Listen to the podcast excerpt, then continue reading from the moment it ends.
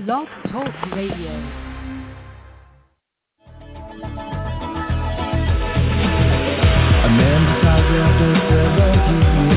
That's why he goes there for, to unlock the door. Well, those around him criticize and flee.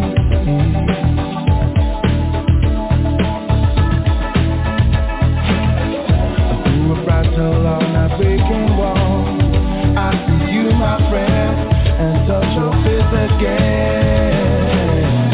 Miracles will happen as we dream.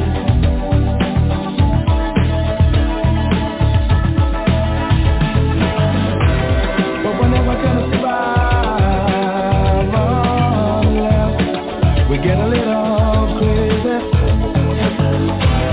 No one ever gonna survive on that. We are a little.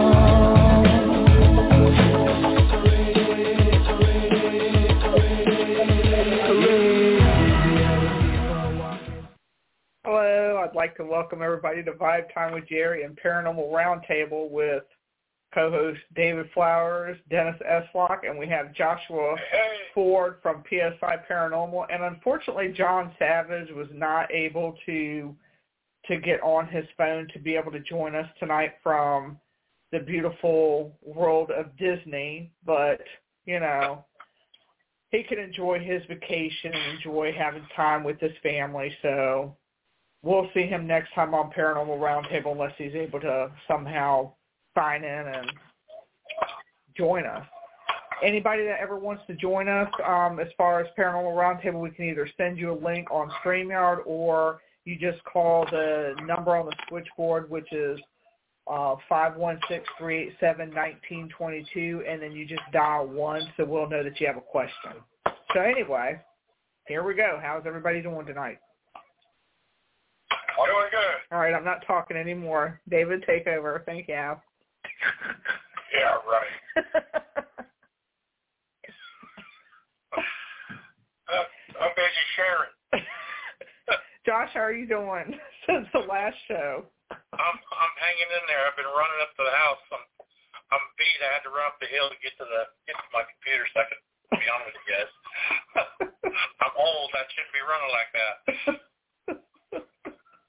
Oh, that makes me feel even worse.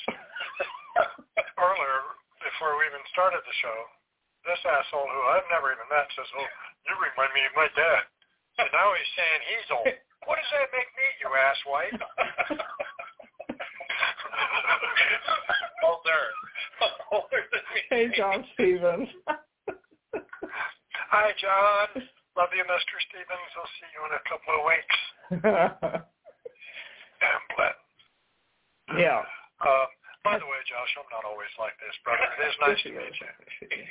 He's lying. Man, I'm, I'm, I am not, Jerry. I'm not always like this. Yes, you are. Sometimes I'm worse. You're that very person that will tell people to shove their uncle out the way and go fuck their mother. Yes, that is you. We we know that. Yeah, I did that. Yes, you did. Yes, yes, you See, did. That's why, that's why I said you sound like my dad, because my dad it was the same way. When he was alive, he did, just didn't give a damn. Oh, oh damn. Fuck it. I, I turned fifty and the field of fucks that I had grown went barren, and I had none left to give. Hey, Ronnie. Hi, Ronnie. Uh, hey, Ronnie. uh,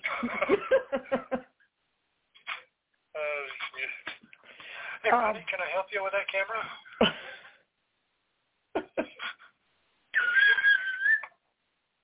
Never want to see a grown man nearly shit in a prison sneak up behind him and lean over his shoulder and ask if you can help him with his camera.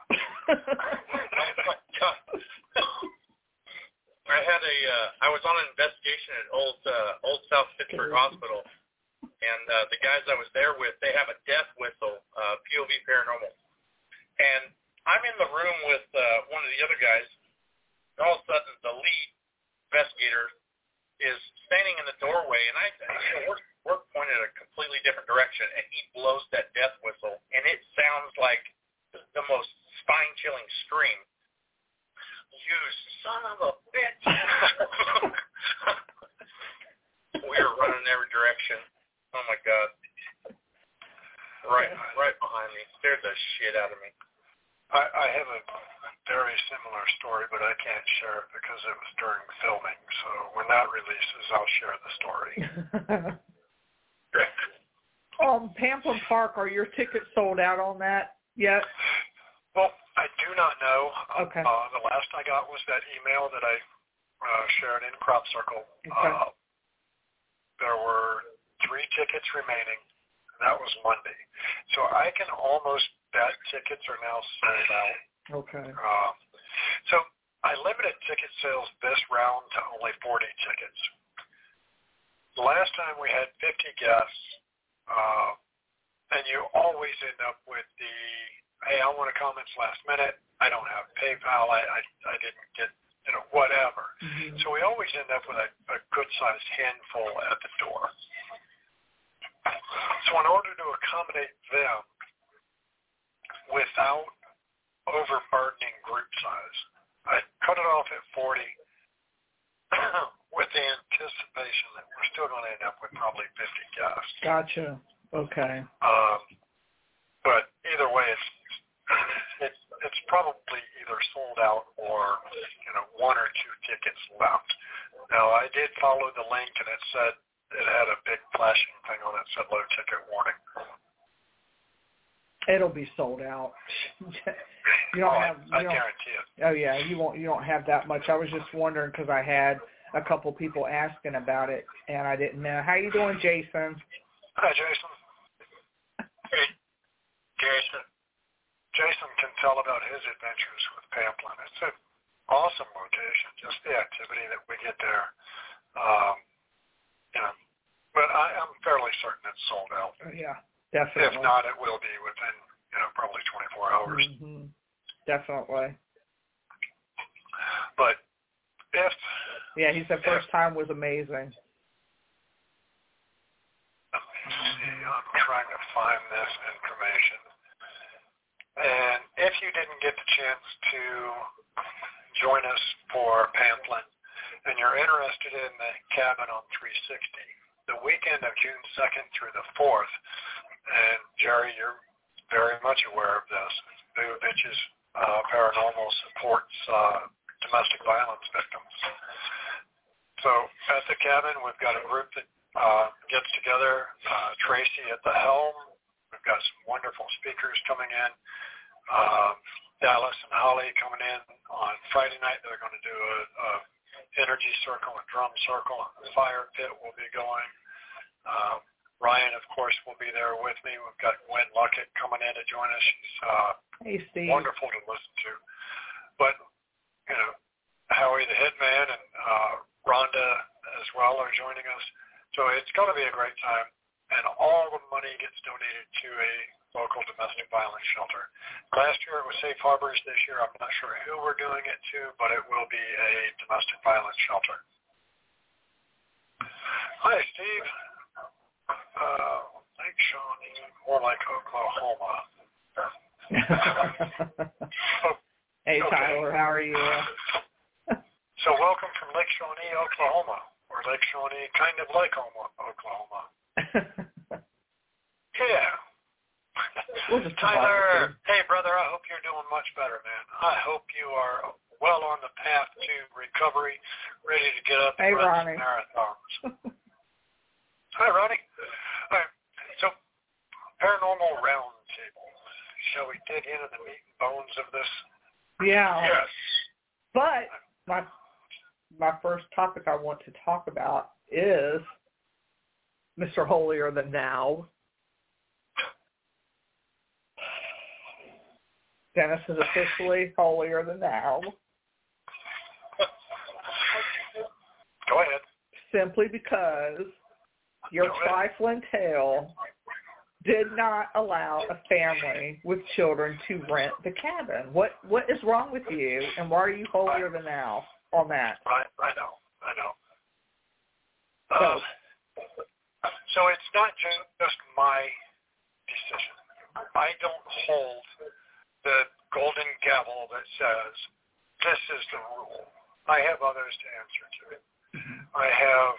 you know, insurance and everything else that we have to answer to. So there's a gentleman out there that reached out to us a while back, and he wanted to book the cabin for the weekend. He was going to bring his five children. At that time, the youngest was nine. No, I'm sorry, but you're not allowed. We have age limits in place. They've been put there by A, activity that has occurred, uh, B, insurance regulations, you know, things like that.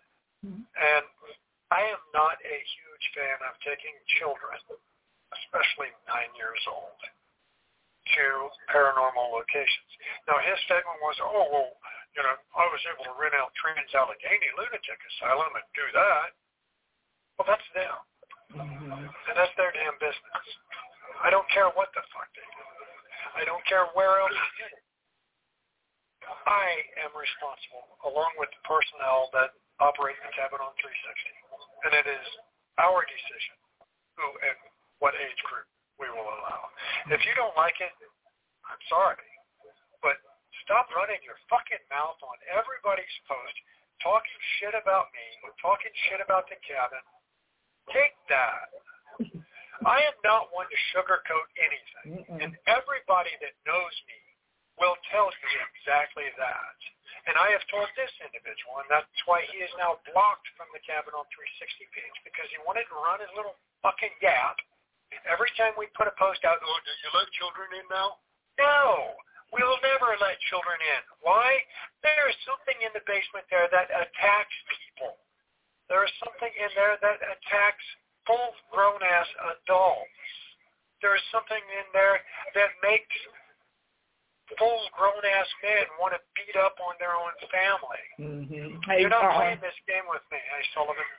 I am not letting you and your children rent the cabin. So knock your shit off. I'm not holier than anybody. I just have rules and policies in place, and I'm not willing to risk my insurance and everything else for you to bring your kids. Mm-hmm.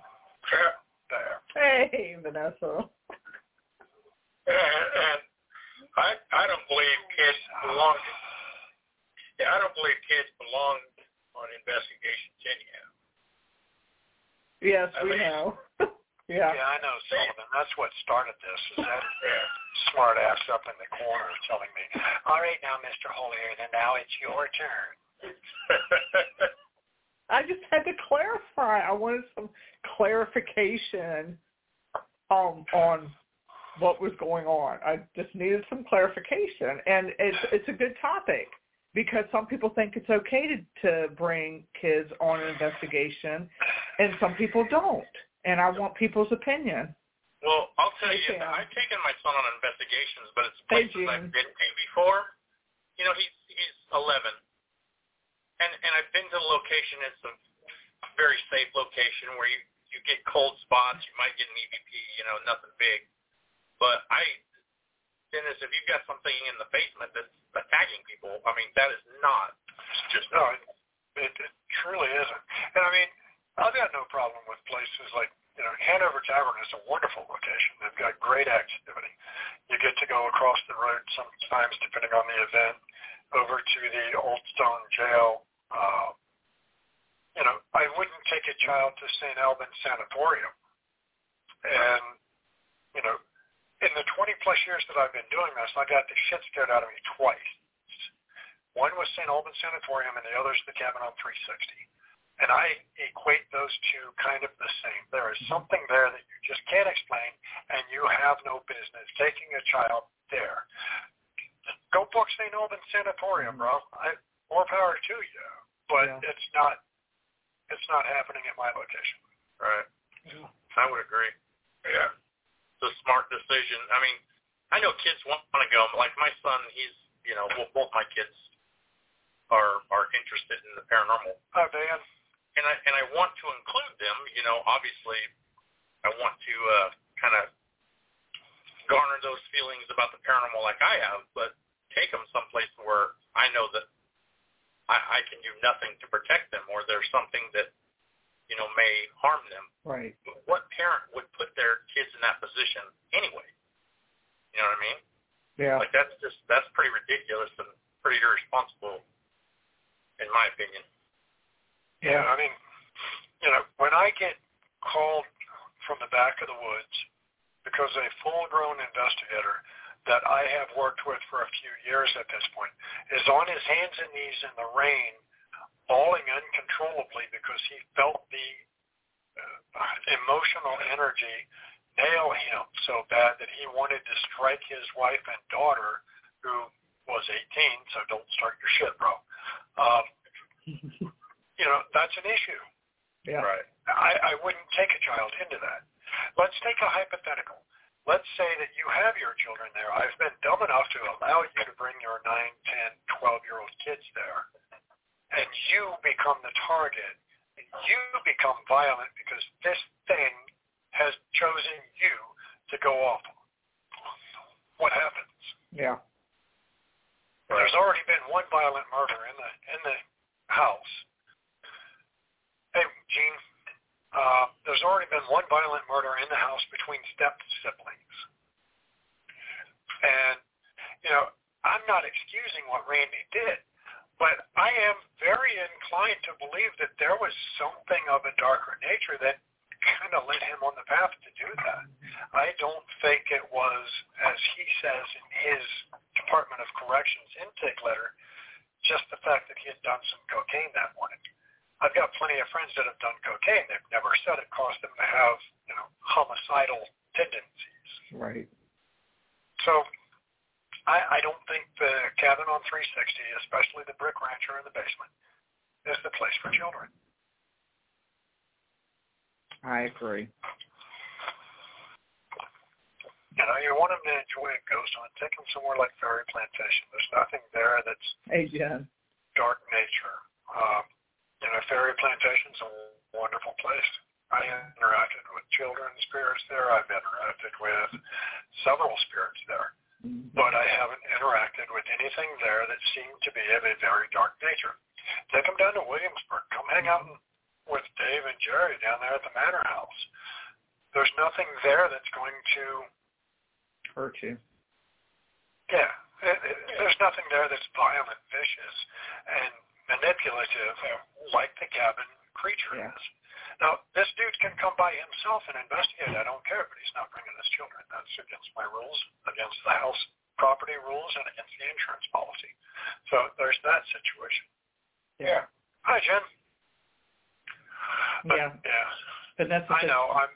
I know. I'm an asshole for you know not allowing this man to bring his nine and ten, eleven, twelve year old kids in there. Yeah. No, you're you're well, a holier than thou asshole. Oh yeah, yeah. Get it right. Get your titles right.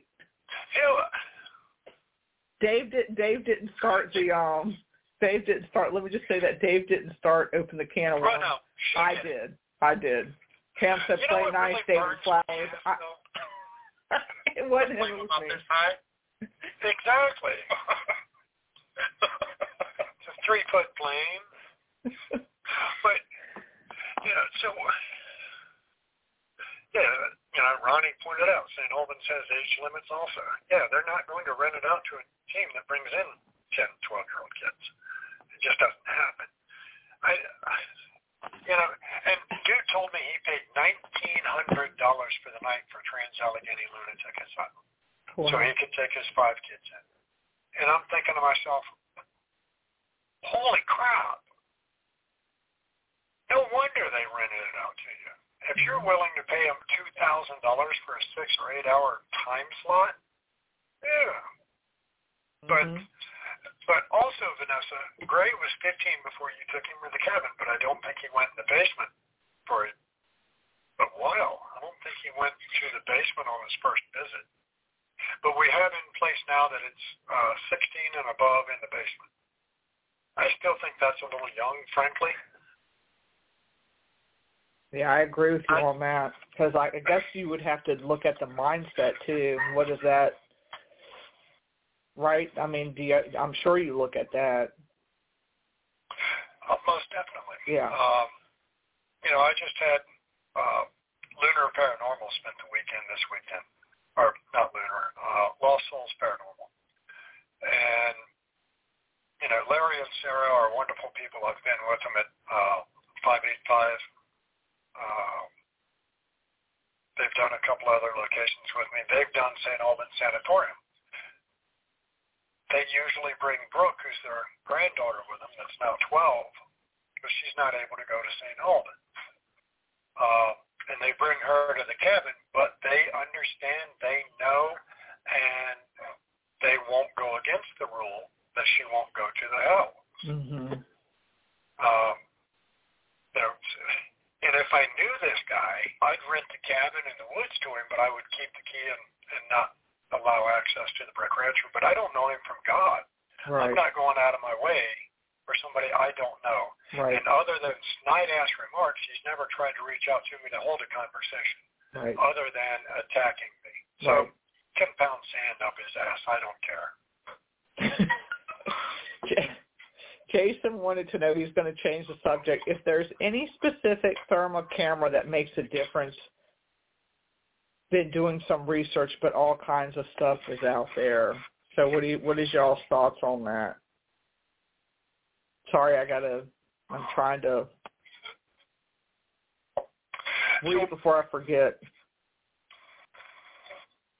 Yeah, I think honestly, and forgive me if I'm wrong, I don't know obviously the full lineup of thermal cameras, but I, I pretty much think they all have basically the same technology. The higher the money you spend, the better, tighter, more pixels it'll get, the less pixelated the image, the stronger the sensors and everything else. Unless you're willing to spend big money on one, I think all of the low-cost ones are pretty much all going to be the same. It's like back in the day when you could get a point-and-shoot camera. You know, a forty dollar point-and-shoot camera is going to do the same thing across the board. No matter whose name is on it, I think it's all pretty much the same, unless you're going to spend high dollars on it. I think half of them. Are, yeah, I think half of them are on the those lower dollar ones are made in the same factory. It, that's the thing is the the FLIR actual setup is licensed out to these companies to make them anyway. So the same system for everything. It's just it, the, the the value. The, the money you pay is basically based on the quality of the components to build that system, but they're all the same system. Yeah, I, I don't think there's a whole lot of difference in it. I mean, you're going to find, well, if you compare apples to apples anyway, you look at its pixel rate, look at its uh, sensor reach, look at look at the tech details on it, the specs, and base, don't base it on the name. Yeah. Uh, I've discovered nowadays the name doesn't mean shit. So my wife works in, the, or did work for nineteen years in the grocery industry, in the supply side of it. Um, if you go into you know, your local corner market and you buy their store brand vegetables, you very well may be buying the top name vegetable, Libby or whatever, but it's just relabeled under that store brand. So look at the tech specs. Don't look at the name plate on it. Look at the price and the tech specs and go from there. But, Jason, that's a good question. I I, I don't know that there's truly a, a right answer to that. I think it's a matter of, once you look at all the details on that camera, what can it do? Grab the one that, that seems like it has the best technical details versus the high-dollar one. Well, I would I would say be careful because, you know, people like to embellish how good their stuff is sometimes too. Like oh, yeah. FLIR, FLIR brand, FLIR cameras, uh, you know, these guys developed the, the, the software and, and the technical capabilities to do it anyway. You sometimes you get what you pay for. Now, I I I I don't have a thermal camera. I thought about getting one. But I have lots of friends that have the thermal cameras. Uh, some of them, the high-dollar FLIR systems, that it's amazing what they do, how far they can see out, how clear their their uh, uh, signal is. And then I've seen people with the cheaper FLIR system. And if you're using that to capture evidence or something like that, sometimes finding that better pixel rate and frame rate with these things is, is a lot better idea. Otherwise, I've seen some of these things where you're just like, well, it looks like something, but it's so it's it's like taking a picture of Bigfoot. They're always friggin' blurry. You know? Well, it's not the camera that's blurry. Bigfoot itself is blurry. Coming from the other dimension, that's blurry. Right. But it's, it's it's like, you know, you try to take a picture of Bigfoot, and it's always blurry. You know what I mean? That that these some of these cheap FLIRs, they're uh, just kind of like that, and, and it, you'll get frustrated with it. So if you can afford a little better system, and you want that system, I would suggest going with a better system. But, yeah.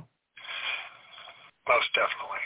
Again, it comes. People are asking, what are your thoughts on recording an E P on a cell phone without any apps that have been downloaded?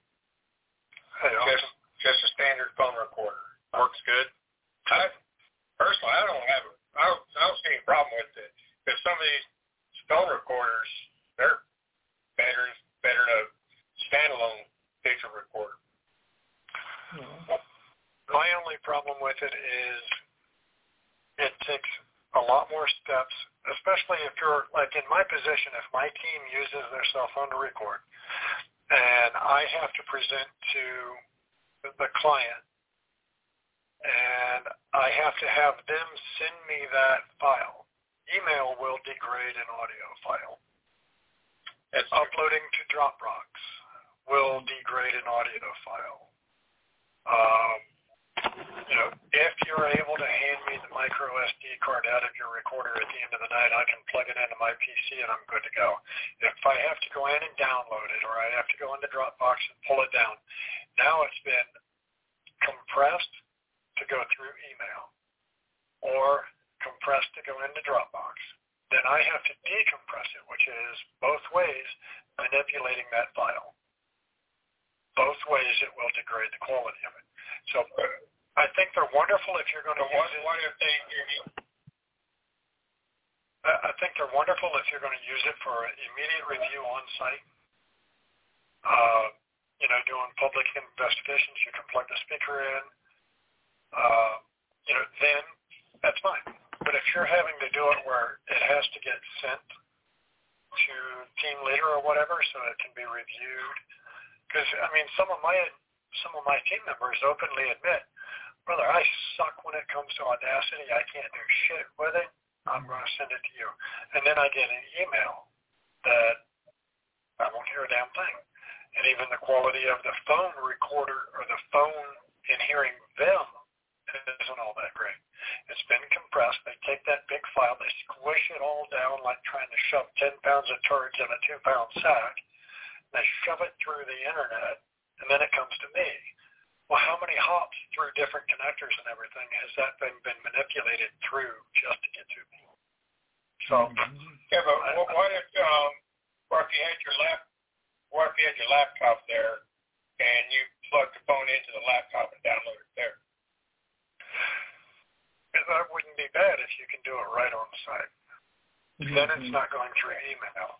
But I mean, as far as As far as audio, the microphone that's in a cell phone and the technology that's in a cell phone is virtually the same damn thing that's in our little pocket digital recorders. Mm-hmm. So uh, they're, they're just as good and sometimes even better depending on the quality of the recorder that you have. I mean, if you buy one of those twelve dollars you know, Amazon uh, Hashimoto's or whatever the cheapest shit you can find on Amazon, you know, it doesn't have good quality anyway. I mean, you're carrying a thousand dollar damn computer right there, or more. I agree. It better have good audio.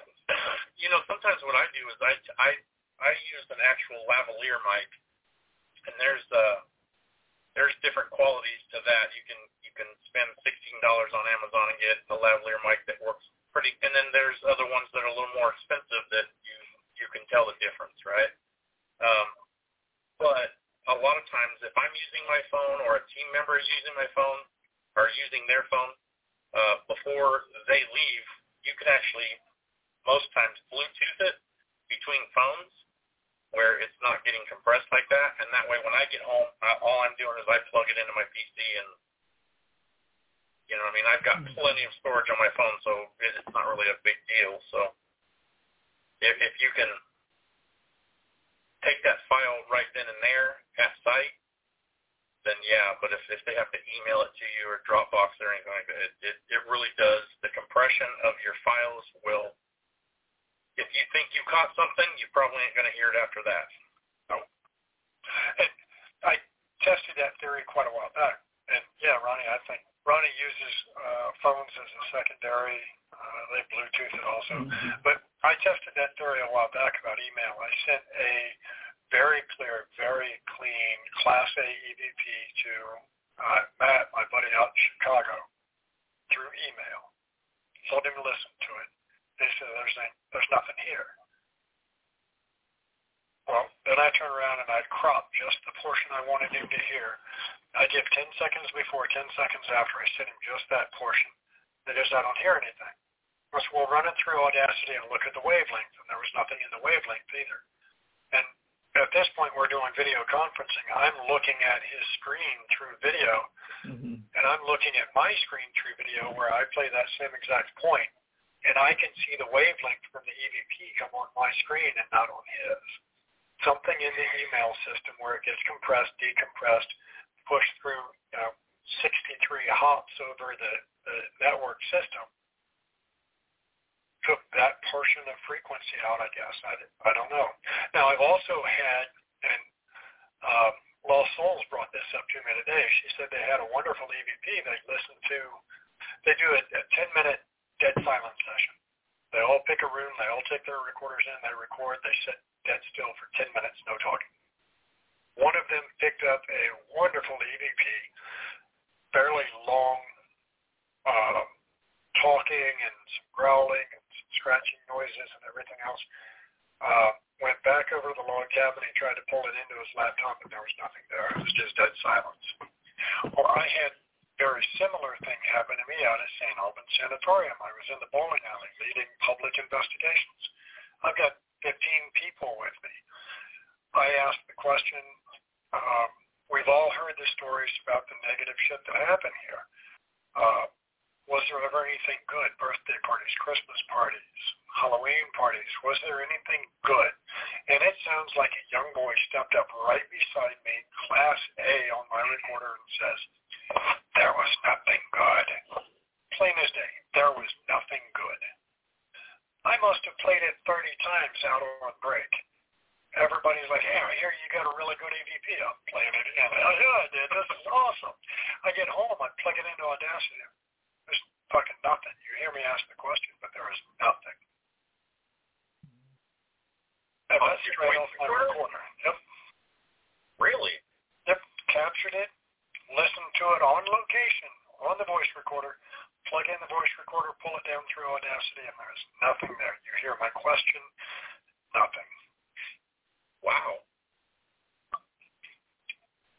I, I you know, I got a, a similar deal where basically in your voice recorder, and I don't know what kind of voice recorder you had, but at the time, I got this voice recorder. It was somebody else using their voice recorder, and they gave it to me so I could download it and everything. But it was a, it was kind of a cheap voice recorder, and the files were were just corrupted basically. It let me download it, but what we thought we got just never showed up when I went through. Because um, because I also use Audacity, I also use DaVinci. Um, I've got a couple of WavePad programs. Like I've got like four or five different audio programs for different things, but I I think sometimes you'll sit there and listen to something, and you think you got it, but in the transfer, you know, over to your, your P C or your laptop or whatever, that file just kind of gets a little corrupted, and uh, then you've got shit. Cool story, bro. But, I mean, probably shit. This one, I even went back on the recorder, and even on the recorder, I couldn't find it. That was bizarre. But here's the cool thought on that. If they can manipulate our electronics enough to put that there, why can't they manipulate it enough to take it back? Sure. I mean, we don't know what their invention is capable of. Right. Um, so let's see. Steve White's next question, while witnessing a shadow being manifesting, its appearance. Have you ever heard anything vocal coming out of one of them? Yes. So, let's see. While witnessing a shadow manifest, have you ever heard anything vocal coming out of one of them? Um, no, but I did watch a shadow manifest, and I heard something vocal and gaseous come out of me.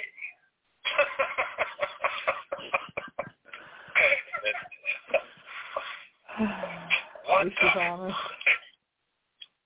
uh, I I actually have um, shadow figures are my thing. We get a lot of them here on my property for whatever reason. Uh, I've seen them before and heard them. Sometimes I'm, I'm pretty sure it was with my own ears. Sometimes I think it it's the voice in my head um, coming through, but. Um, yeah. Generally, yeah. I have. All right, Jerry. Your turn. Whoa. Hello, is this thing working? Jerry. Can we figure out the hell? No, I'm good. Told y'all I wasn't talking. And Dave. Saying a word. I've, I've seen shadow figures. Yeah, I've seen seen shadow figures, and I've heard things, but not at the same time. Yeah, me either. So, ladies and gentlemen, welcome to the Josh and Dennis Show. Feel free in the comments to type in any questions you may have. Dave and Jerry are just here apparently to fucking referee. Why are you guys here again? Um, she told me to. Oh, yeah. Uh, Kimberly's question. What's y'all's opinion on audio pareidolia? Oh, a lot. It, it definitely happens. Um, static yeah. Coming off in the distance, just tree limbs rubbing together if you're outside, somebody shuffling their feet, and all of a sudden you think that's an answer. Or, my favorite, and I tell this story religiously. Yeah. If you push out a little squeaker, and somebody has just asked, can you tell us your name? And all of a sudden, all you hear in the background is, oh, oh my God, his name's Bert. No. No. That would be Poor my Josh. stomach. That's my stomach you every time. You warned Josh about it. Oh my God. We, we did Nobody not. warned Josh, the poor son of a bitch. This is trial by fire. Why do you guys hate him and throw him in this shit? Oh, shit. I've had some a similar situation where, it, but it, it wasn't their ass, it was their stomach, um, where they had one of those kind of whining stomach yeah, growls. Yep, and, that would be me, yeah. And, and I remember very clearly hearing it, and this was before I realized if you have noises happen like that, you should mark them. So when you're doing review, you know what the fuck you got, um, and you're not sitting there wasting your time. But, um, yeah, not only was it one of those kind of high-pitched stomach growls, but one of the people thought it was actually words. And I'm going, how did you get words out of a stomach growl first? Um, but I think I think even on actual E V Ps, because I've caught E V Ps before, and I try not to tell people what I think they're saying. Um, you know, when I'm doing a video or something like that, a lot of times I'll, I'll put the caption in there so I don't have to explain it a million fucking times, but uh, I've reviewed E V Ps with four or five different people and not said a word of what I think it is and gotten four or five different answers of what they hear. So it's, it's Pareidolia, yeah. Audio pareidolia, it happens even with actual E V Ps. We all kind of think we hear this, or this person thinks they hear that. Uh, what it's actually saying, you'll probably never get to the bottom of it because you got five different answers. Mm-hmm. Yeah. Yeah. And I'm always tagging my stomach, always.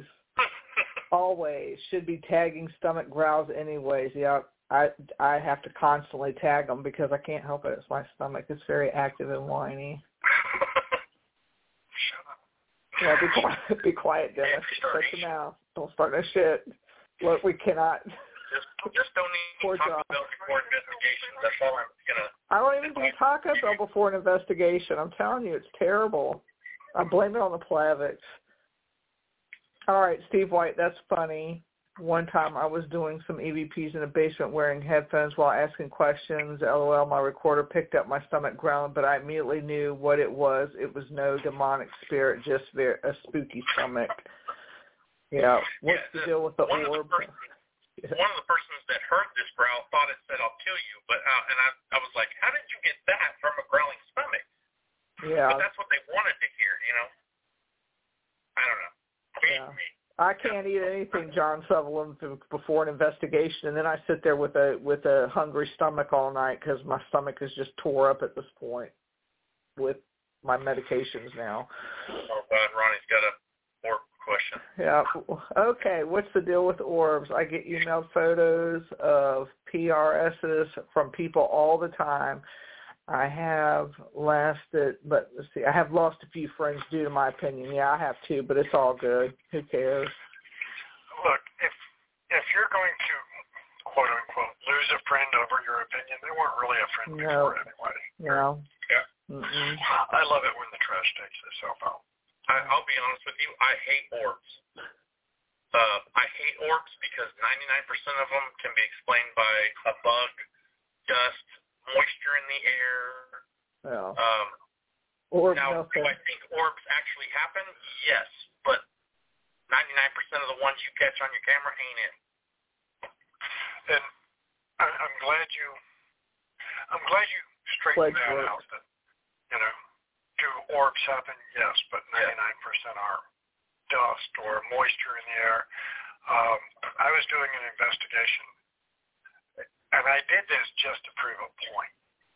We were skim coating the office walls in this building. So I've got, I don't know, eleven office walls that we had peeled the wallpaper down. I am covered head to toe in sheetrock dust. We're in a cemetery. And I went outside with my cell phone and I turned the flash on on it. And I just took my hat and did that. And I knew I was downwind. And oh I snapped a picture, and there must have been five thousand orbs in this thing. And I went, this is probably the busiest cemetery I've ever seen. I just wanted to rattle people's cages. Oh, my God, everything from holy crap, that's the busiest place I've ever seen, to was it raining? And I'm like, I now know who's on the less intelligent studied side of this, and who has done this before. Right. It, um, that's the thing is, is there are actual orbs, and it's been my experience that when you have an actual orb, you see it with your own eyes. Yeah. Uh, if you impress them. Right, right, right. Um, I mean, on a D V R camera, it, I've got one that Twisted Paranormal captured from their series, The Twisted Realm, at the cabin, that I cannot refute for love nor money. And nobody I have showed it to can refute it. It literally, you see it form outside the window, come through the window and turn the angle. But you see it form outside the window. Wow. And come well, through the window. Yeah, that's the thing, is if you, if you review an orb and there's, you kind of meet some criteria with an orb, you can you can tell real ones from dust. Um, oh yeah. I don't think people understand that even if you have a completely closed house, your house breathes. Yeah. I, I've never been to a house that is so closed up that the air doesn't move inside. Dust is going to move, whether you like it or not. You move in the house, you're stirring up your air. Yeah. Your dog moves in the house, it's stirring up the air. It, that. The biggest one for me is people will send you moisture orb. And they're like, look at the pattern in it. Well, that's because it's moisture. And that's how it refracts with the camera light. That, that's, mm-hmm. you know, but I've had lots of people, I anymore, if somebody sends me an orb picture, I'm like, oh, wow, that's neat. You should take a voice recorder out there and see if you get anything. Right. I just don't even tell them, look, that it's dust or it's a bug. So you're trying to tell me that a moisture orb that has shapes and, and you can see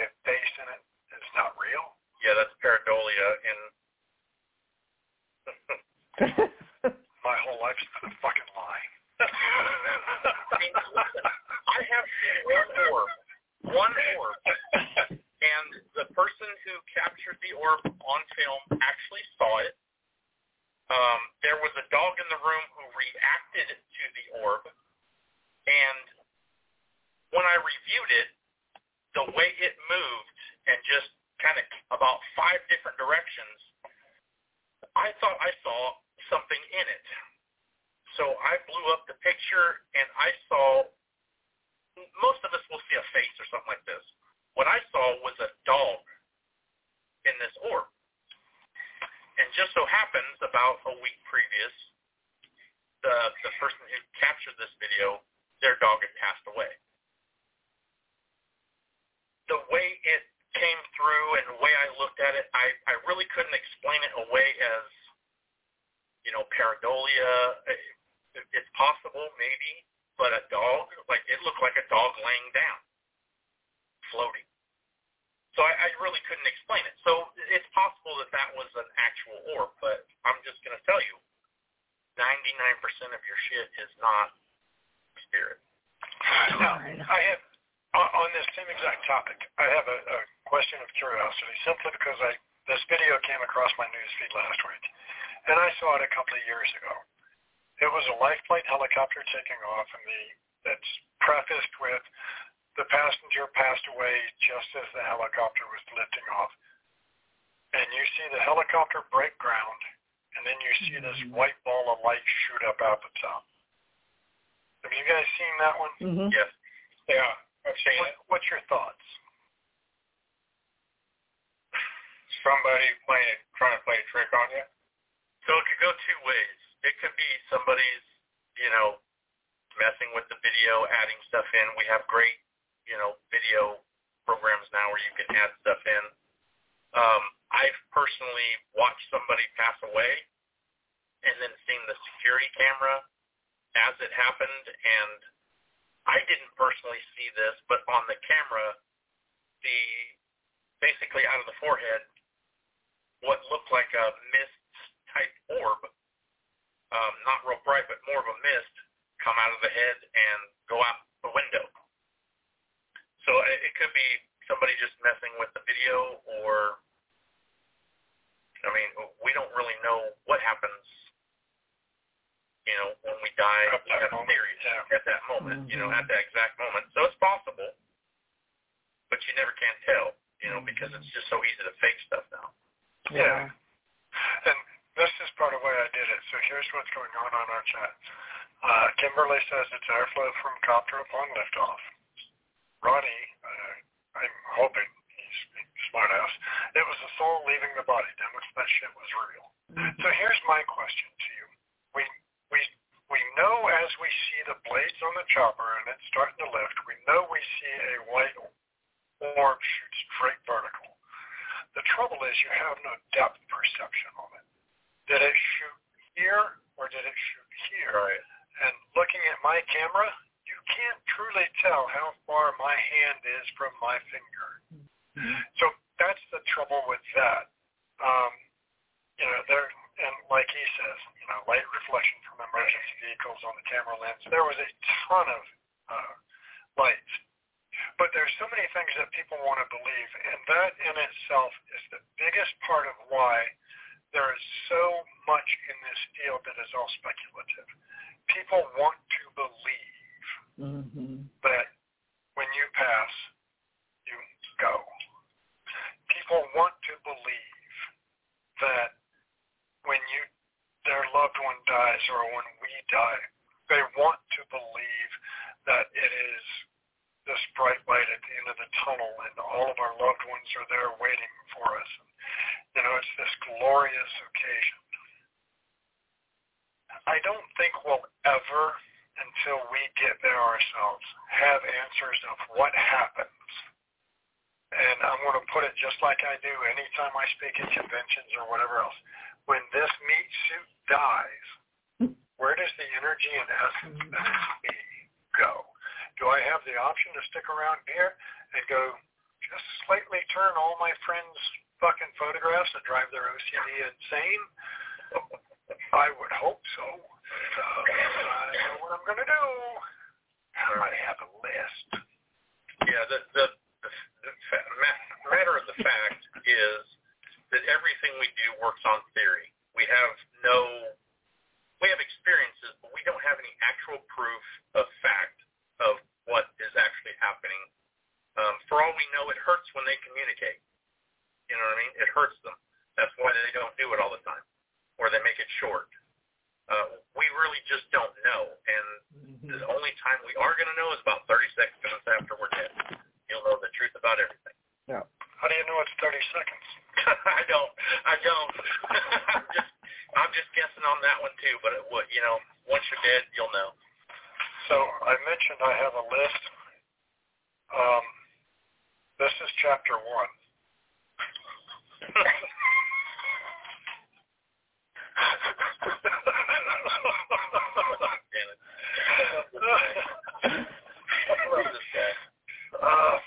what is the Holy Grail? Well, that depends on who you talk to in the field.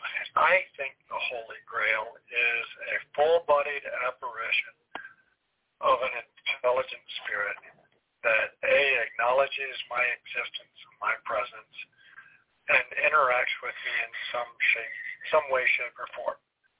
Um, I can personally say I saw the Holy Grail in the Cabinet on three sixty, learned a very valuable lesson, and I will share that lesson with all of you listeners right now. If you're ever sleeping in a haunted location, in a sleeping bag, don't zip it, because now you're just fucking sausage in a casing ready to shit your own bag. I couldn't get out of that sleeping bag fast enough for love or money. Uh, oh, God, I love this guy. I love this guy. Oh, I thought I was going to marinate my own waste. Just sausage in a casing, man, I'm telling you. I woke up. For those that don't know, I spent the night at the cabin because we had done an event. Uh, toy drive. Two in the morning, I was exhausted. I chose not to drive home. I threw my sleeping bag up in the loft, stretch out. I'm sound asleep. I had laid my weapon up by my shoulder. I woke up because my music quit and the place was just flat silence. All of a sudden, there's a man standing at my feet, just staring at me. Kind of looked like, I don't know, kind of looked like Uncle Pervy debating whether or not he's going to touch little Susie. I wasn't impressed. I nearly shit myself right in my own sleeping bag. Try being a medium. Um, try being... Wait, wait, Jerry? Did he just say try being a medium? Yeah. Are you? Hi, Josh. Let me introduce myself. I, I don't know anything about you. So, folks, for those that don't know, Josh and I, this is the first time we've ever spoken tonight. Right. Um, I think Kimberly can vouch for it. I think David can vouch for it. I know Jared can vouch for it. Uh, yeah, so I am a medium, a remote viewer, um, empath, idiot. Uh, yeah, I got the idiot part. Okay. So now that, that whole story makes sense now. Yeah, it was. This old man was just standing there at my feet, just as plain as day. I locked eyes on him, and you know that. Yeah. Does uh, that not happen to you often? Yes. As a medium? It does. I I see them quite often. Um, Forgot asshole. Yeah. yeah. Oh yeah. Yes. Yes, Ronnie. Thank you so much. Thank you for for reminding me of that fucking title that I carry. I am asshole. Um, not just to the living, Josh, to the dead also. Oh, to the dead in places I've never been even. Yeah, that is true. Is that correct, Jerry? Yes, that's correct. You're an equal opportunity asshole. Yes, yes. But, yeah, that's, I, I think that, that is my definition of the Holy Grail. Oh, I know, Ronnie, and I love you too, brother. You are, you are just truly... down to earth, good fucking people, bro. You truly are.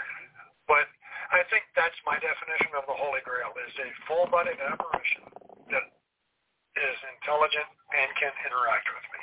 That is my definition. Now, I've seen full-bodied apparitions before that didn't even acknowledge my existence. It was just a residual energy and went on its way. Um, that was cool as shit, don't get me wrong. But the fact that the old man up in the loft acknowledged my existence, that's the holy grail. I, I would tend to agree that that's probably the definition of just about uh, anybody. Yeah. Uh, you know what I mean? That's that's pretty across the board. Me personally, my holy grail, because I've seen that um, more than once, and sometimes when I didn't want to, my holy grail is actually the communication. Is I want to capture like a full-on sentence that's, that's, I mean, irrefutable of what it's saying. I mean, I'm talking above Class A E V P. Communication that's answering a direct question. That's my personal holy grail. I, I think, Jerry, you may have been with us that night at the cabin. So, Josh, are you familiar with the Cabin on three sixty? I'm not, no. Okay, so it's a location right outside Richmond, Virginia, in Mechanicsville that I, I and Ryan Jones run. Um, I've been through there. There was a young lady murdered in the house next door. Her name was Melissa. Um, six years or so I've been investigating that house. Uh, I did a ton of research on land, documents, and everything else. But I had a public group with me. I was standing in her bedroom with probably eight, ten guests with me. I'm just leaned up, chilled against the windowsill, holding the voice recorder out. I said, Melissa, are you with us, sweetheart? And there is this sweet, little female voice, sounds like she is right beside me, just plain as day, says, I'm with you. See, those are my holy grails. That, that one shook me to my core. I literally put my recorder on down on the windowsill and told him I'll be right back. And I went outside and bawled. Because I've, I've investigated this young woman's life so much. And I've spoken with her friends. I've spoken with classmates. Just, that one hit hard. And to me, that was more impressive than, you know, the old man standing at my feet. Because that was a direct response to me, right, to my question. And that one that one hit me like a Mack truck. Um, but, yeah, so Kimberly's had the full-bodied apparitions twice in her life. Uh, three Native Americans in Old House Woods. Um... So, yeah, I mean, that's, you know, maybe we can say that fear isn't based on fear, it's the holy grail. Yeah. You know, well, part of the things and, and, and, and spirituality come together, if we could ever get that to happen, um, like true science, really making an effort to connect with spirituality and explaining it, I think, I think we'll both be better off. You'll never see it happen. We don't have repeatability. Well, yeah, that's the thing is, you know, they do they do a lot of studies like uh, you've heard of uh, near-death studies and stuff like that, uh, astral projection studies that I've read. If if we at least try, we wouldn't be basing stuff on theory. There's a lot of stuff that happens that's very common in the field. I mean, just E V Ps. Let's study just, I mean, even just that. How does that happen? Let's study that. You would, you would be...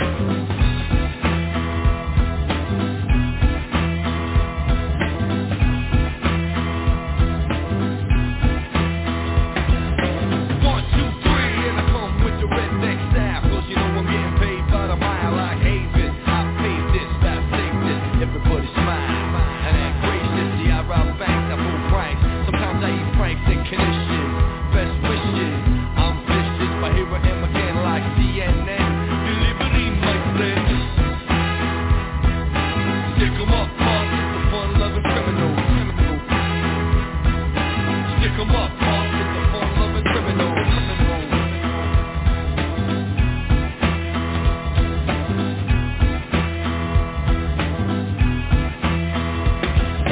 Yes, we bug a lot, and my friends is loud, and I'm more freaky than disco two thousand. And I scream, I yell, I bark, I bite, I hit you with an egg on a hot summer night. I never let the cops get wind of me, and I never ever ever say die. I never take myself too seriously, 'cause everybody knows that birds don't fly. Stick 'em up, dog, it's the fun-loving criminal, criminal. Stick 'em up, dog, it's the fun-loving criminal, criminal. Stick 'em up, dog, it's the fun-loving criminal, criminal. Stick 'em up, dog, it's the fun-loving criminal, criminal. The criminal, criminal, criminal, criminal.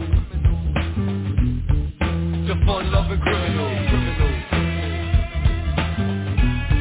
The fun-loving criminal, criminal. Things with the greens, murder on your spleen, living in a dream. Do you know what I mean? What I mean? Go top me, smart like John Steed. I steal your girlie and I steal your wings. I got so much flavor that I always leave with you, and then I got so many styles. From the U S, broke into the White House, and if I got caught, caught, and I've been ill all strung if I was an astronaut. I'm always optimistic about human relations. I got more friends than my man Peter Gation. We always fun loving, so don't start bugging if your girl that comes up and starts kiss, kiss, kissing and hugging. Stick 'em up, Bob, it's the fun loving criminal, criminal. Stick 'em up, Bob, it's the fun loving criminal, criminal. Stick 'em up. Fun-loving criminal, criminal. Stick 'em up, punk, it's the fun-loving criminal, criminal.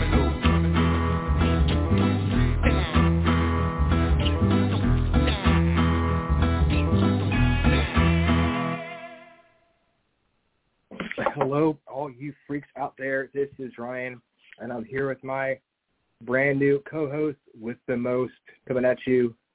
From the Forgotten Exploration Studios, we got Austin William Engel joining us tonight. What's up, brother? How are you? Another day in the life. Yeah. Another day in the life.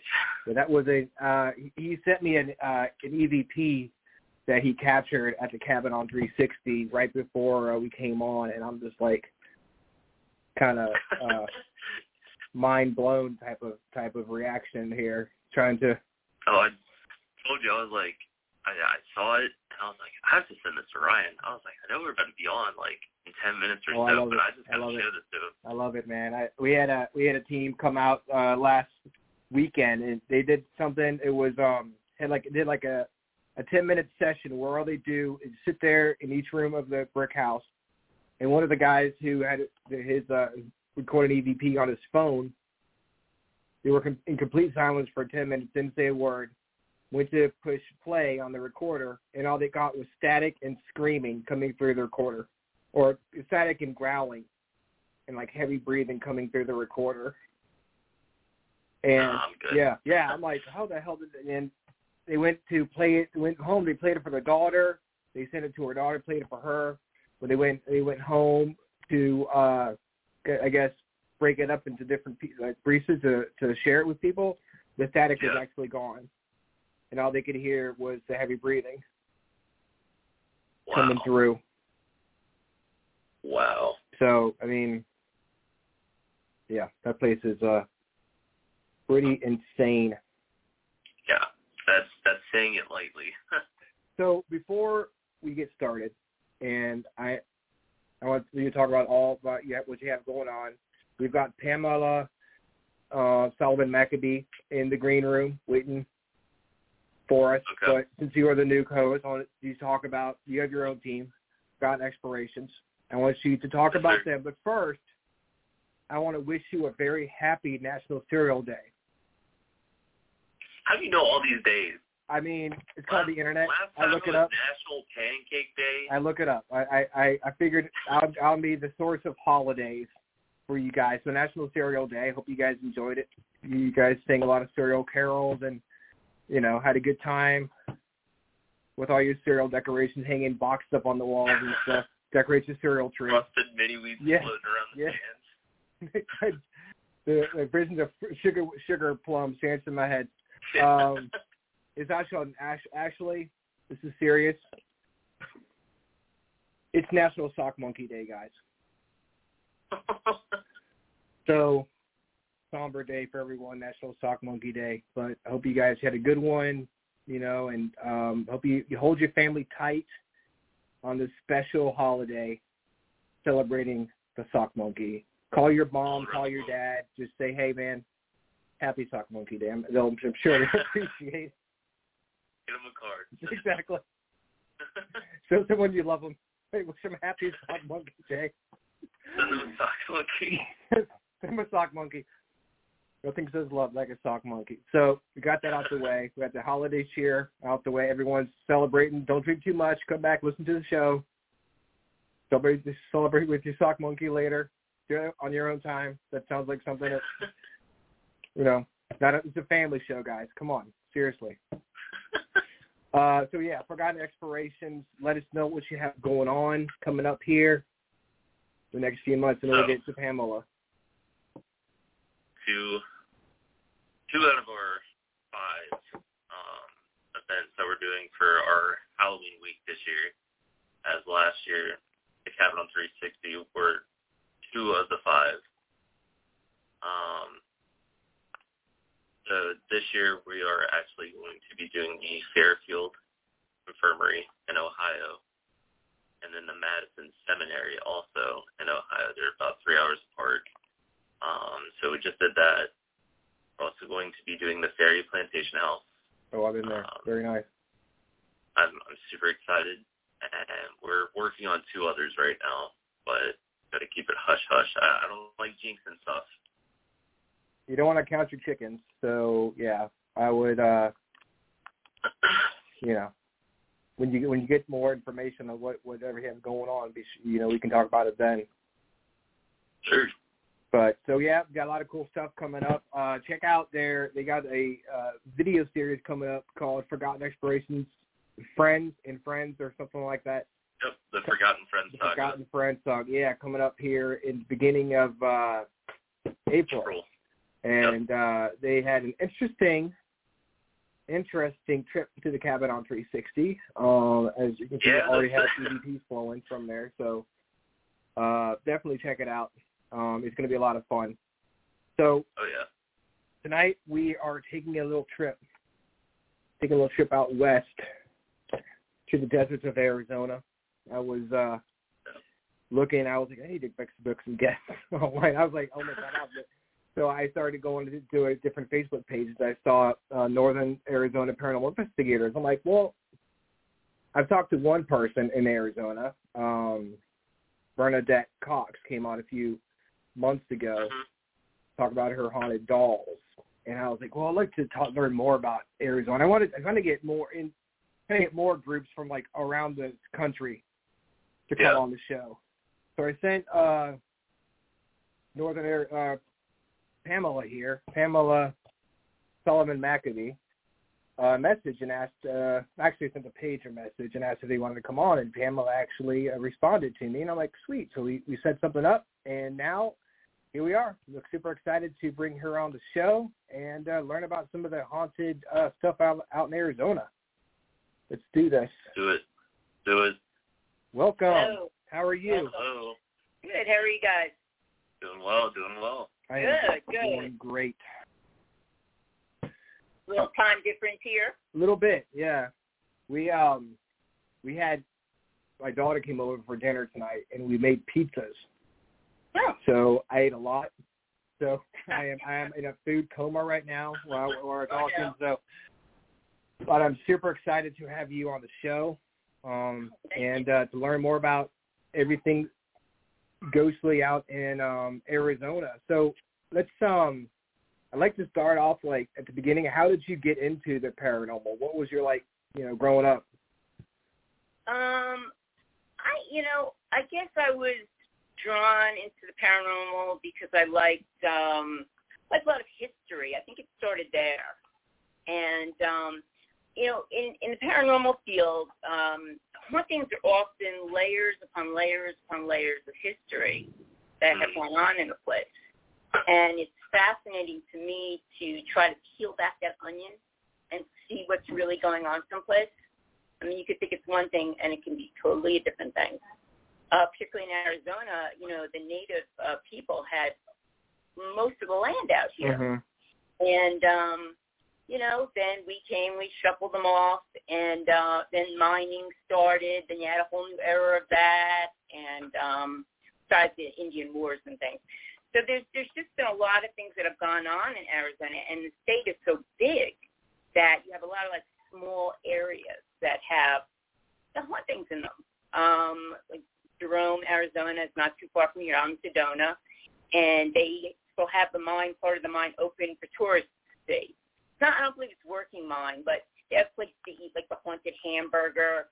I mean, you know, it's a little too touristy for me, but uh, yeah, it's on a big hill. I think it'll all slide down eventually. I don't know, you know, but uh, yeah, so it, it's been really interesting. I relocated from uh, New Jersey, where I had a team out there, uh, New Jersey Paranormal Investigators.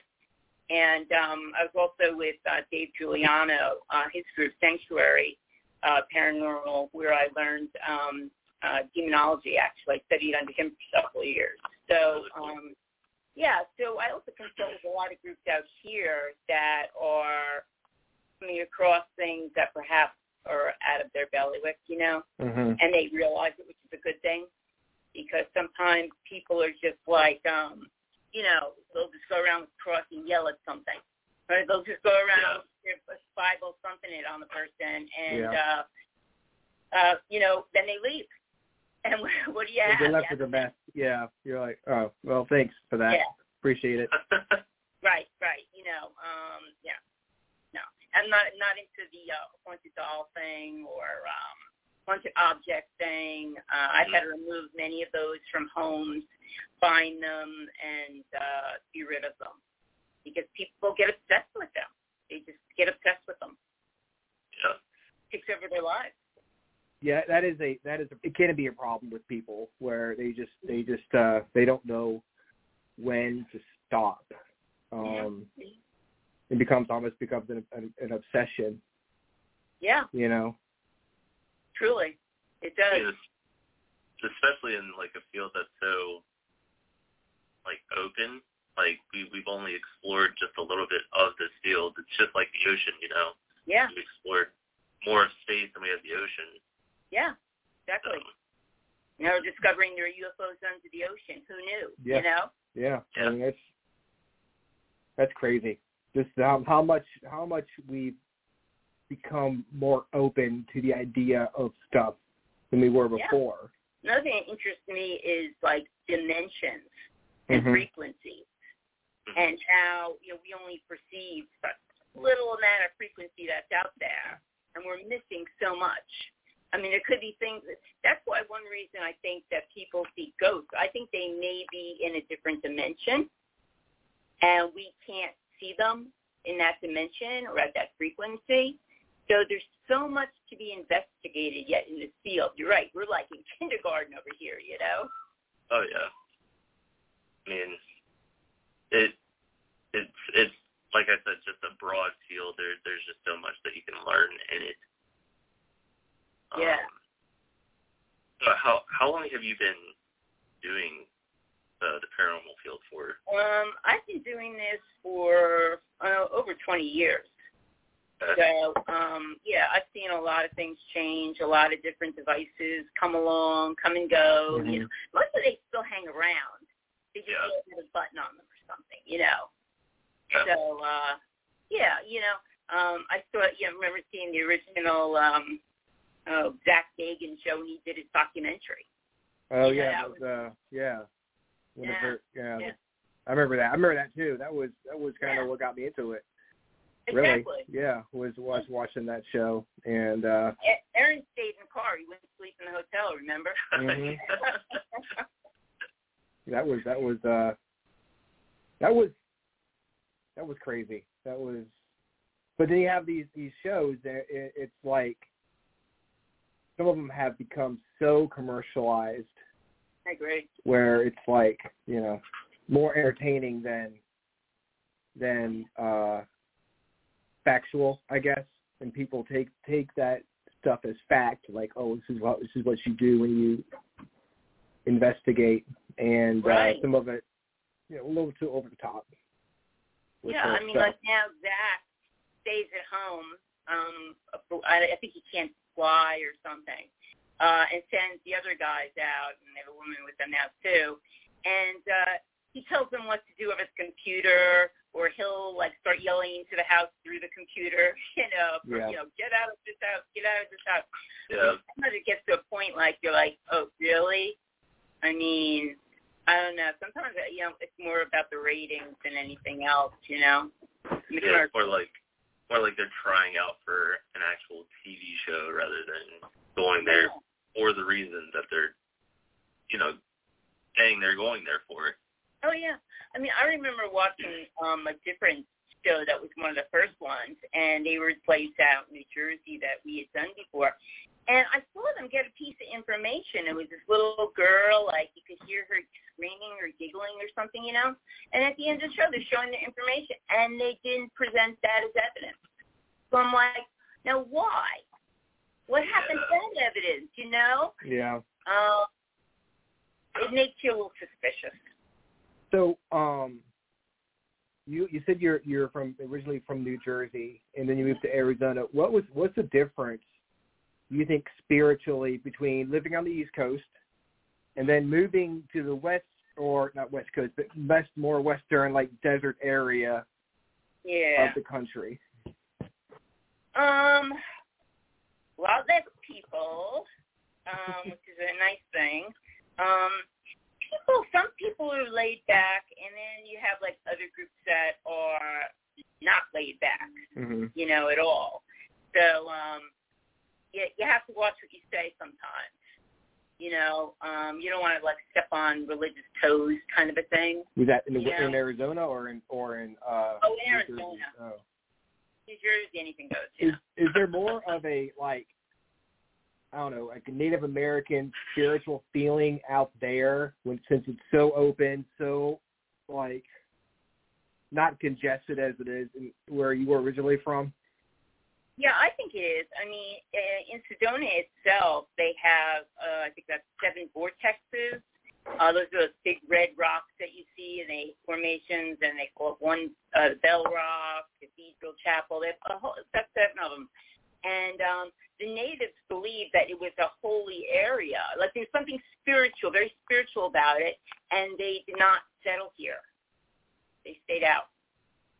So people come to Sedona today to go to those um, formations, and um, and there's one, the, the Bell Rock formation. For me, I can actually feel a little bit of a vibration coming off of.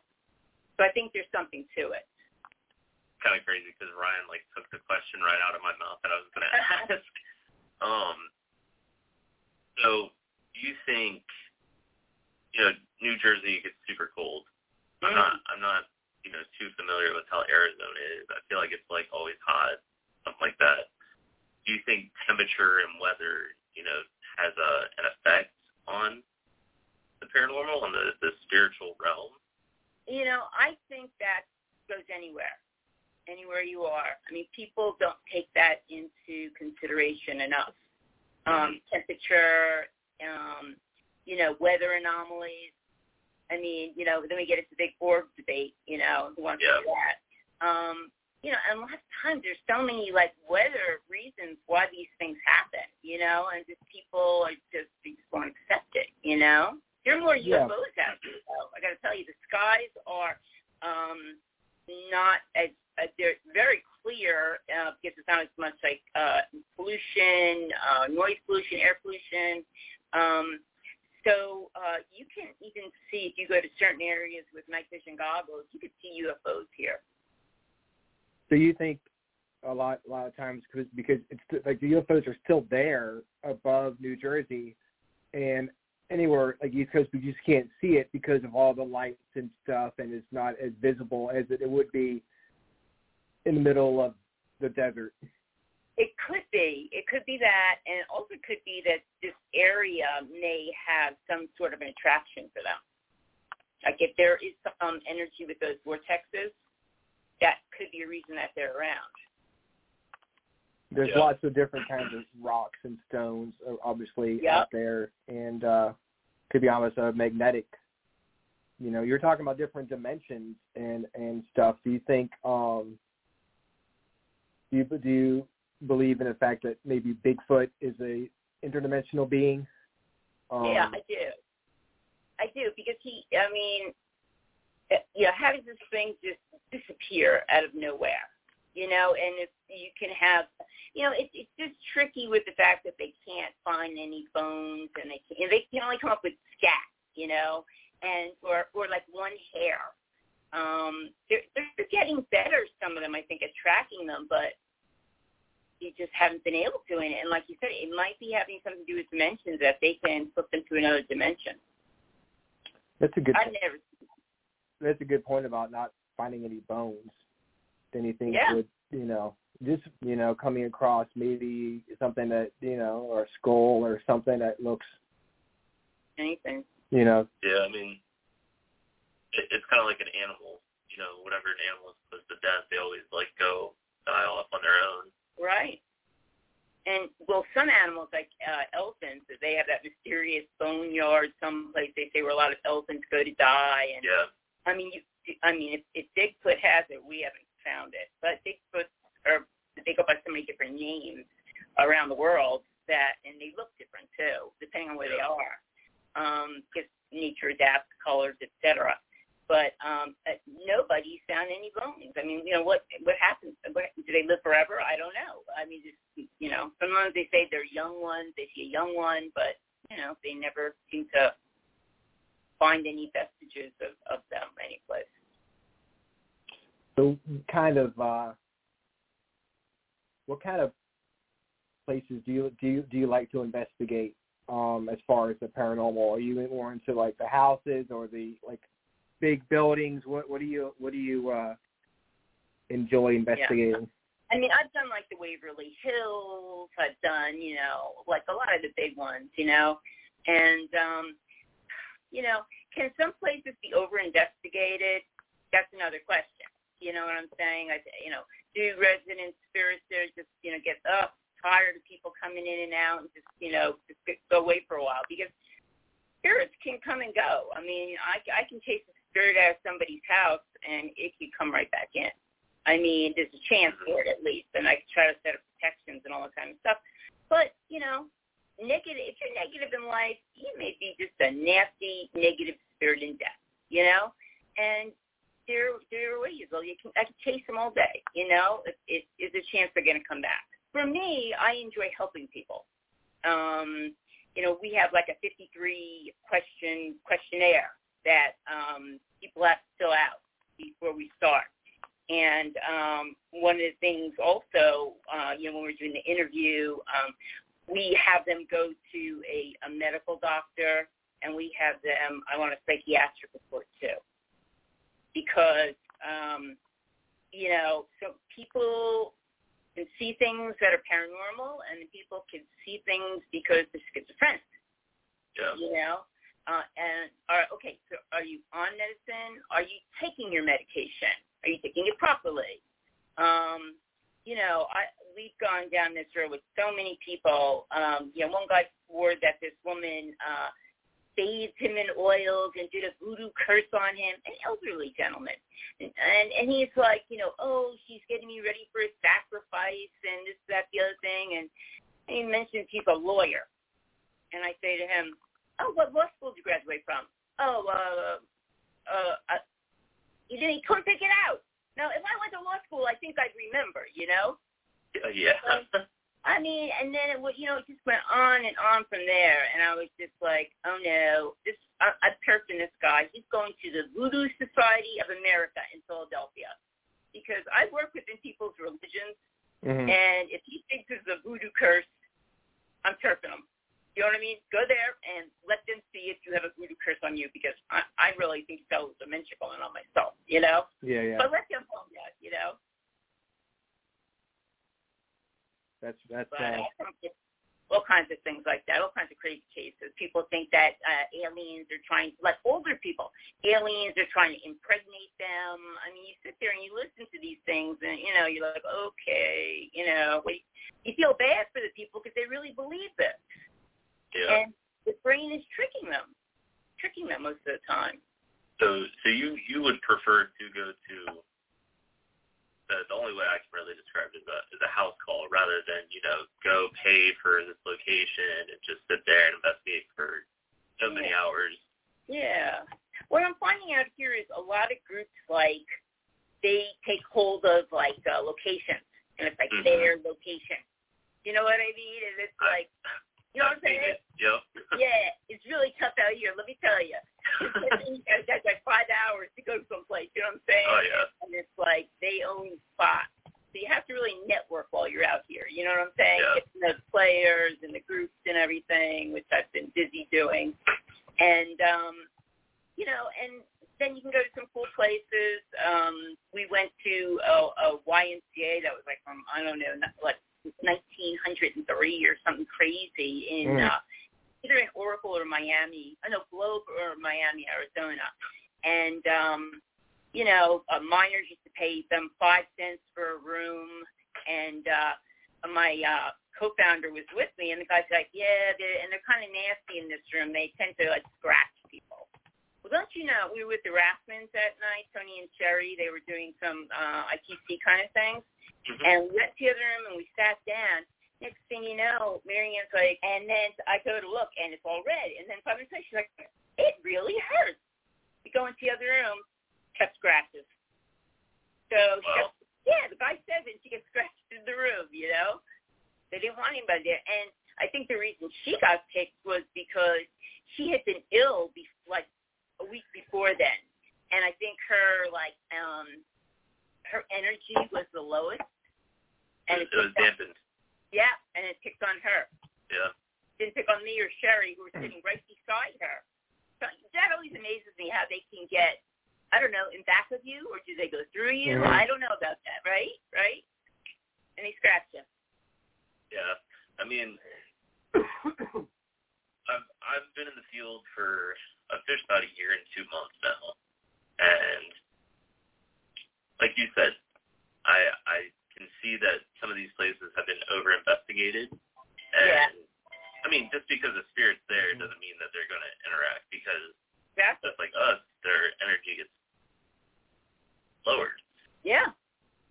So I, I can definitely see, like, why you like to do the, the house calls and stuff like that and help the people that, you know, need it. Yeah, I mean, some people, you know, you can genu- you can help them, mm-hmm. you know, and like I said, I work within their religious beliefs because um, that's the way that it's done. They, you know, it's got to be faith and intention, you know, that's mm-hmm. going to help them with this. So I can't say, okay, you know, be Muslim and do this Muslim prayer and this will get rid of the jinn. You know what I mean? I can't do that. You know what I mean? So I could be Catholic, Jewish, whatever it kind of comes to be. I'll check in with people and stuff. Um, There's another group that's working on this really interesting thing. Um, I, I like I think where yeah. they had like Satanists practicing in an area. It's in, in Arizona, and um, apparently they've had like these circles and these circles, and they believe that they succeeded in it. And um, they're using like night vision, not night vision. They're using thermal technology to see the energy levels, and there's nobody there, so you really shouldn't see these energy levels coming out of the ground, and you can actually see them on a thermal. So, um, again, it's like a five-hour drive for me, but eventually I'm going to make a drive out there and see what I can do to try to uh, to close it, you know, do something, because another guy, it's funny, he's coming along, and he wants to let build things right there, and I'm like, that's strange that on a particular place he wants to build triangular-shaped things. Very odd. Yeah.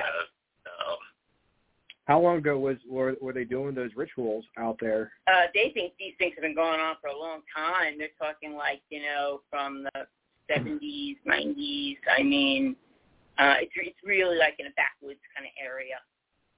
Like you got to take a yeah. off road to get to it, you know, kind of a thing. You have to know where it is. It's just amazing how something people have been doing that way back then, and then the energy is still felt um, yeah. today.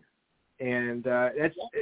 I guess there's any any place you go where there's a lot of negative energy, you can still yeah. you can still feel it, um, whether it be a prison or yeah. like a, a yeah. asylum or something. The energy is still there, like yeah. caked on the walls.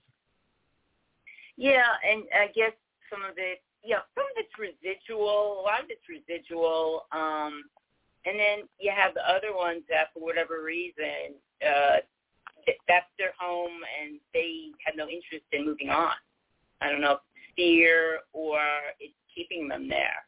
I mean, could be either one. Mm. I mean, that demons tend to gather in certain places, you know. Now, do you do you remember, or can you tell us about your first uh, paranormal experience that you had that really af- affected you, like, profoundly? Um, I think when I first started out uh, with demonology, and I went to my first exorcism, and it was a young woman who had, had you know, exorcisms are, uh, exorcisms are never one and done. It just does not work that way. And this person had them done in another state by the Catholic Church, and that's a big thing. I mean, you've got to get, you know, doctors, psychiatrists, and the, and the priest has to go up the chain to get permission and this kind of stuff, you know. And um, get a couple of them done by them. But then she moved to New Jersey, and uh, it was like like a, a turf war between the uh, archdioceses, you know what I'm saying? So um, anyway, it was the first one that I had gone to, and uh, we go to the house, and it's dark. I'm like, are they, is she home? Is she home? Maybe we should just turn around, you know? All of a sudden, wham, she pulls that door open, you know, and this demure woman, and she did not look in good health. And um, it, was, it, it was very interesting. Um, I had later seen a picture of what she had looked like before things had happened to her, and I was, I am so off my chair. She had been uh, a bright young businesswoman with her own uh, company and uh, was doing very well. And the way this happened to her was that she had been in this mall, shopping mall, and this group of people, I'll call them travelers, I think that's the correct word to use, travelers, uh, had approached her and, you know, oh, you know, I have this reading about you, the psychic kind of thing, and they got her engaged in that. So more so that they actually got to her house, and then they gave her something, and it was this crystal ball.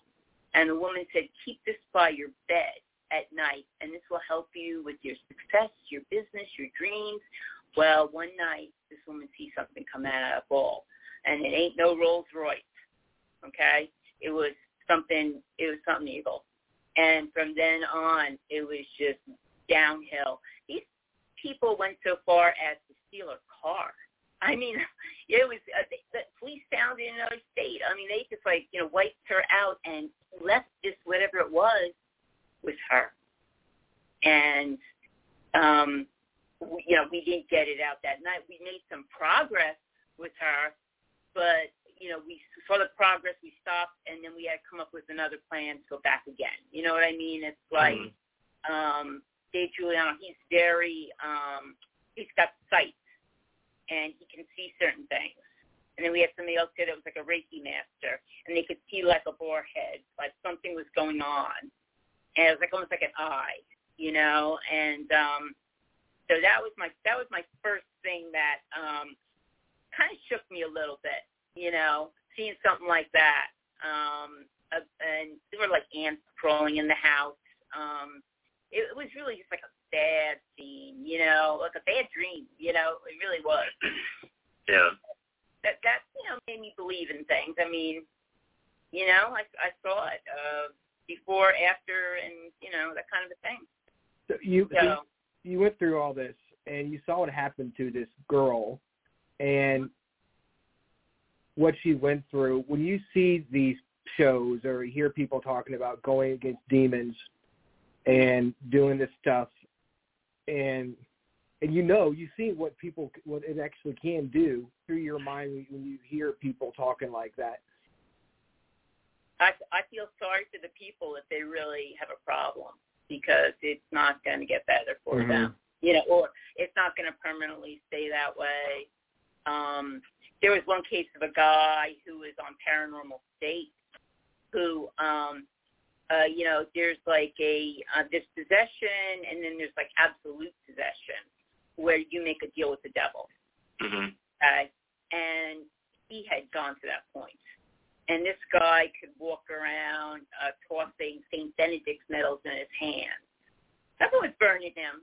You know what I mean? And yeah. he was on Paranormal State and went through this whole thing, and they got rid of this thing, and it was gone. Well, it was not gone, because this guy was still alive. And I think he's still alive and kicking, you know? And he, he, he would just, you know, pop up in strange areas, and people would see him, and uh, he'd be just like waving, "Here I am, here I am with the cross on," you know? Yeah. Wow. It, it, it didn't affect him. But on the show, Paranormal State, whoop, that's it. He was, he was fixed. Now, when, when you hear of locations possibly having like a demonic attachment to them, and there's these groups that want to go investigate those locations because of, you know, the thrill factor and yeah. the fear factor and stuff like that, is there any advice that you would give to those groups to go in there and do it safely or anything like that? Um, you know, uh, you don't talk to demons. You don't address demons. You know what I'm saying? Don't do that, because that's like a challenge to them. Um, so, you know, don't start yelling, "Do this, do that." You know, don't prov- don't provoke. Don't provoke.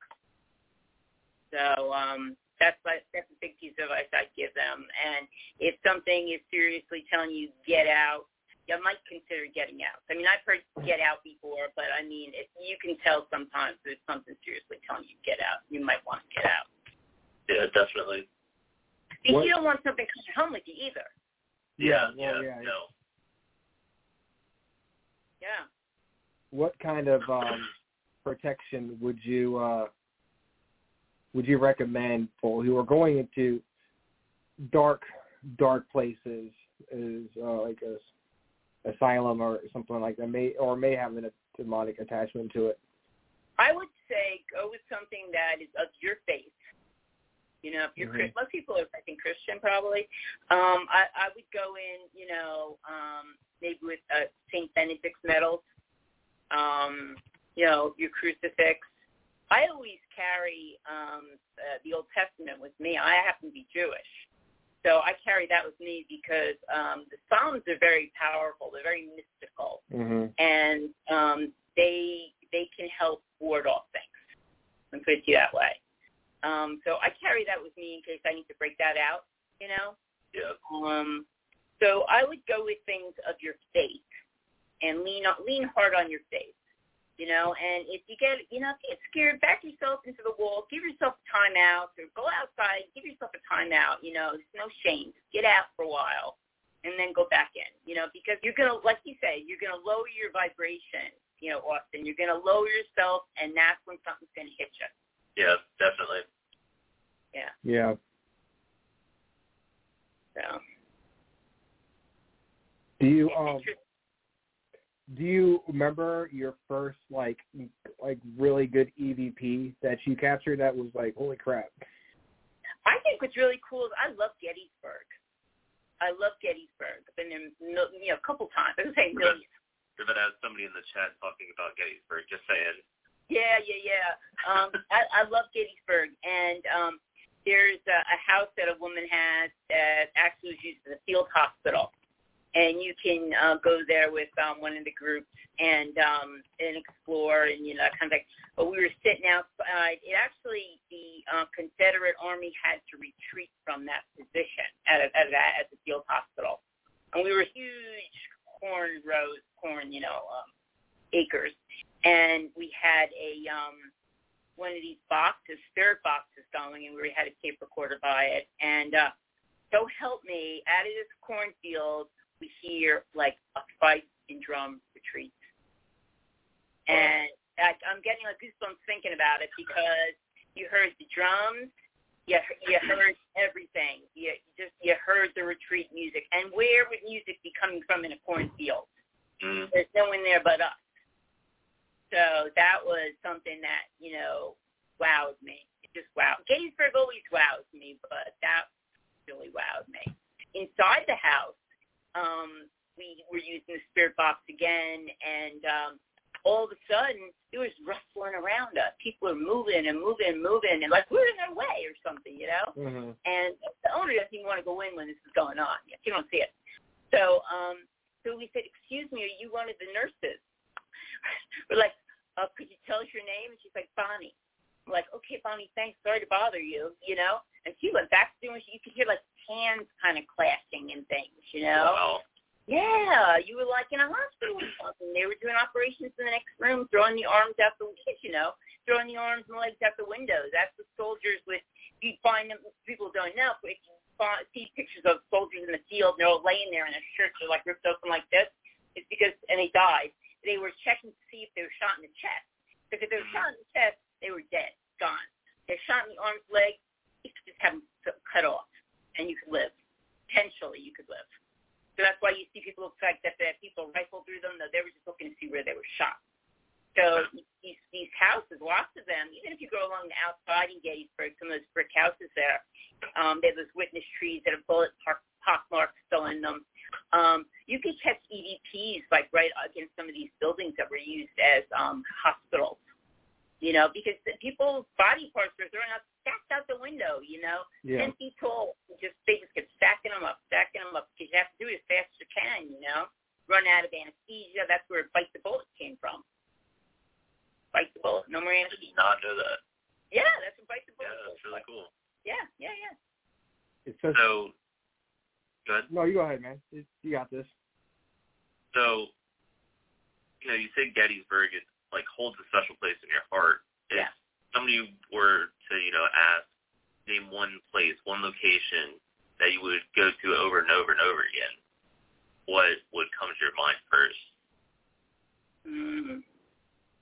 In Gettysburg, it's so hard. I think because people don't realize that in three days, over sixty-two thousand, uh, you know, men and women were slaughtered, not counting all the animals that were slaughtered in three days. That ground is so soaked with blood that you have fifteen-year-olds fighting for Massachusetts. Uh, they don't even know where they are. They're Florida. They don't know. They feel like they don't know how to get home. They're, they're there with their regiments still, I think, some of them, you know? So they're um, just... just many places in Gettysburg. Uh, I get excited when I get there. And the last time we were there, uh, we arrived, it was after uh, dusk, and um, the uh, the cars were, I didn't see the cars. Anyway, I see these lights are on, and I, I go out to the field. Next thing I know, I, I, the bullhorn comes on. They're like, stop! Go no further! Got my hands up like, no shoot, no shoot. I have no weapons on me, you know? I mean, they have, like, they got it going on there. Uh, I don't know if they had tripwires. They had cameras everywhere. Um, yeah, no after uh, dusk in, in Gettysburg. So, you know, unless you go to a private place, you can't uh, yeah. go on this field. They, they are hollow grounds, you know, hollow grounds, all of Gettysburg. I mean, you could, you could spend a lifetime there. You really could. Um, getting to know maybe a spirit that's there, why they're there, that kind of a thing, you know. But I can only do, like, weekends or something like that. I can't, you know. Yeah. Yeah. But, uh, so, you know, here in Arizona, um, you know, I'm trying to look for something like that sort of around here.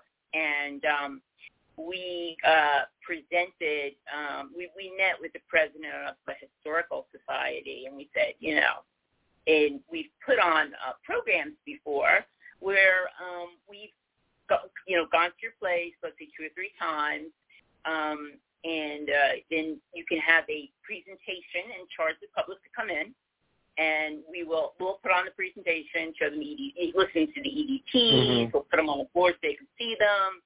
If we caught any, um, you know, video clips, we'll see show you those. And um, we we did one in New Jersey of a home that was the revolu- in the Revolutionary War, and so that was we own that one. Um, but we, but you know what, you know, for us, we never find anything bad. I'll tell you right now, never find anything bad in historic places. So anyway, we, we met with a guy here in Arizona in, in Sedona, and um, it's a four point one acre site, and it's got six buildings. And, um, you know, he was a little nervous, and we're still writing the proposal because we have to go for the board and the mayor to see if this would fly. You know what I mean? Like, they don't want to get be known as, like, the haunted, you know, city yeah. or whatever, you know. So I'm like, no, that's not going to happen. Uh, you, you're going to make a lot of money. That's what's going to happen. You know, we give yeah. all the proceeds directly to them. So, and they're thrilled about that because, you know, yeah. they have things like, you know, uh, birthday celebrations and stuff there. And, you know, it doesn't make quite as much money as something like this. So that's something we enjoy doing. And people, we give them, uh, uh, you know, different equipment like um, – you know, E M F meters we bought and uh, uh, thermal uh, guns that they can use and try out some of our equipment. They get thrilled with dowsing rods, you know. People get excited with those. And, um, yeah, so that's what we're working on right now. Uh, and it would be a first-time investigation. Nobody's ever investigated there before.